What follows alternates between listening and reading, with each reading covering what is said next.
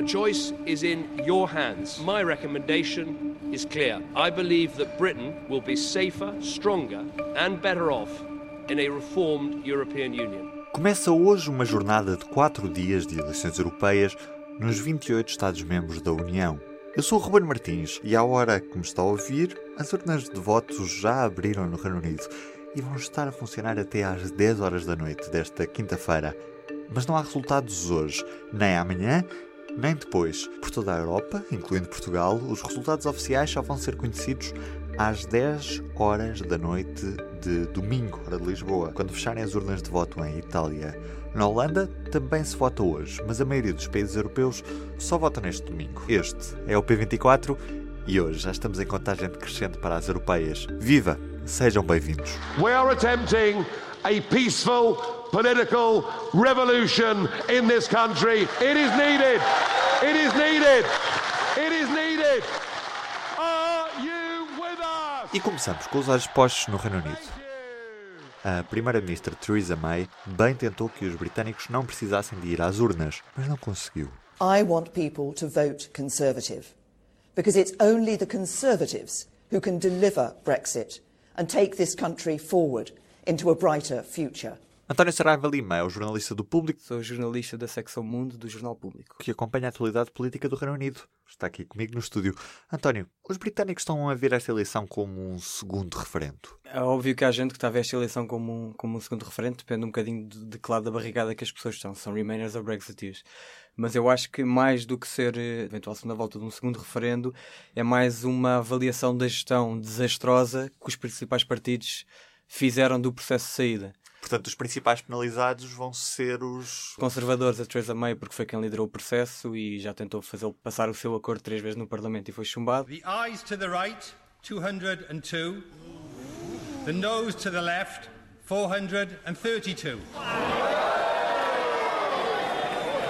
Mr Speaker, the House has spoken and the Government will listen.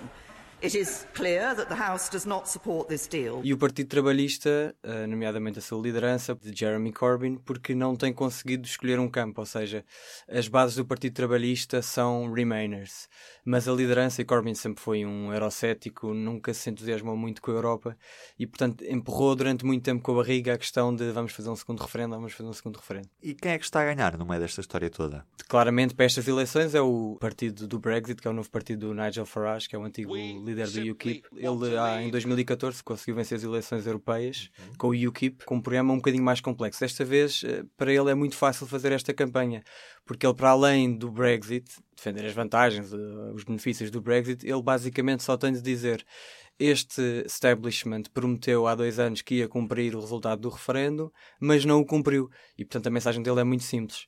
É, isto é a confirmação de que as pessoas não, os políticos não ouvem o povo, ah, não cumprem com as suas promessas, etc, etc. E o lado do Remain, por estar fragmentado em vários partidos, corre o risco de não ganhar nada com estas eleições? É assim, do, do, do lado do Remainer é um bocadinho, a situação é um bocadinho mais complexa. Em primeiro lugar, porque tu há bocado falaste que isto podia ser uma eleição de fachada que não serviria para nada, porque o Reino Unido eventualmente vai sair no dia 31 de outubro, não sabemos.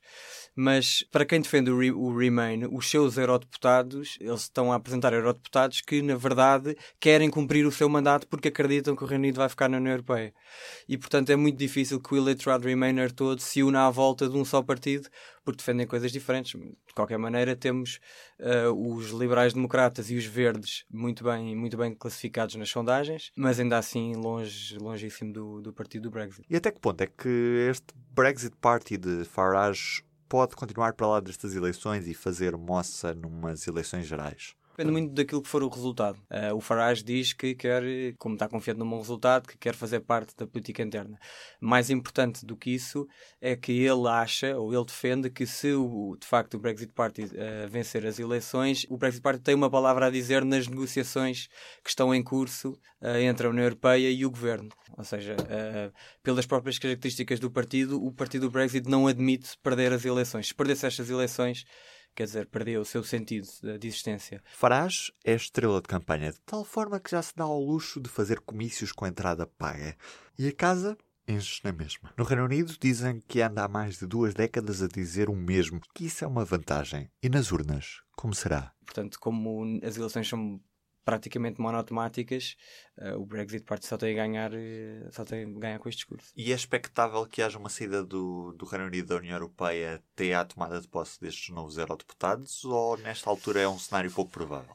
É um cenário muito pouco provável porque a May vai tentar levar ao Parlamento o acordo pela quarta vez e vai levar na, semana de, na primeira semana de junho pode ser aprovado ou não. Em princípio não vai ser aprovado porque não tem os apoios. Ela prometeu dar a possibilidade aos deputados fazer um segundo referendo ou não, mas as pessoas não estão convencidas e ela própria já se comprometeu a depois, independentemente do resultado da votação, ela vai sair.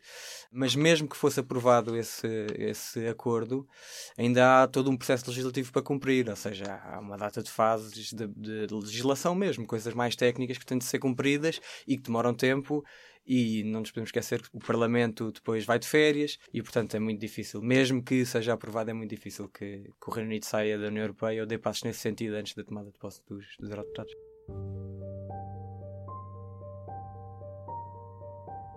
O que eu acho que se calhar ajuda a explicar um bocadinho o estado de total fragmentação da política britânica está muito relacionado com a origem, que é o que é que é o Brexit, o que é que as pessoas votaram em 2016. As pessoas que fazem um segundo referendo acham que, que as pessoas não estavam consciencializadas na altura e que agora devem, devem voltar a, a, a votar porque o Brexit é uma coisa muito diferente para muitas pessoas diferentes. Ou seja, para algumas pessoas é a limitação da imigração, para outras é puramente económico, saída do mercado único e política comercial independente.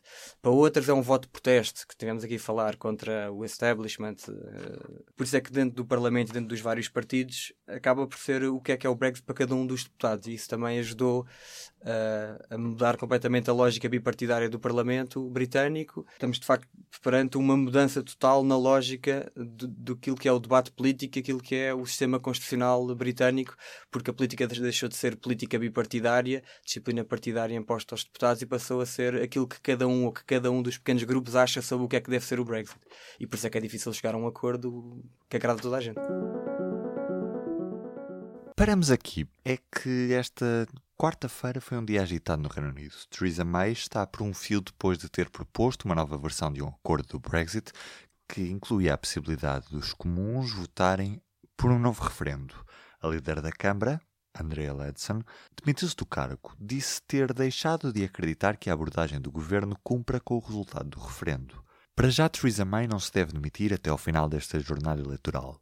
Depois, a Primeira-Ministra fica numa posição difícil se é que já não estava até agora. Continuamos. Faltam três dias para os portugueses votarem nas eleições europeias. Até lá pode acompanhar tudo em público.pt barra europeias-2019. De mim é tudo por hoje. Um abraço. O público fica no ouvido.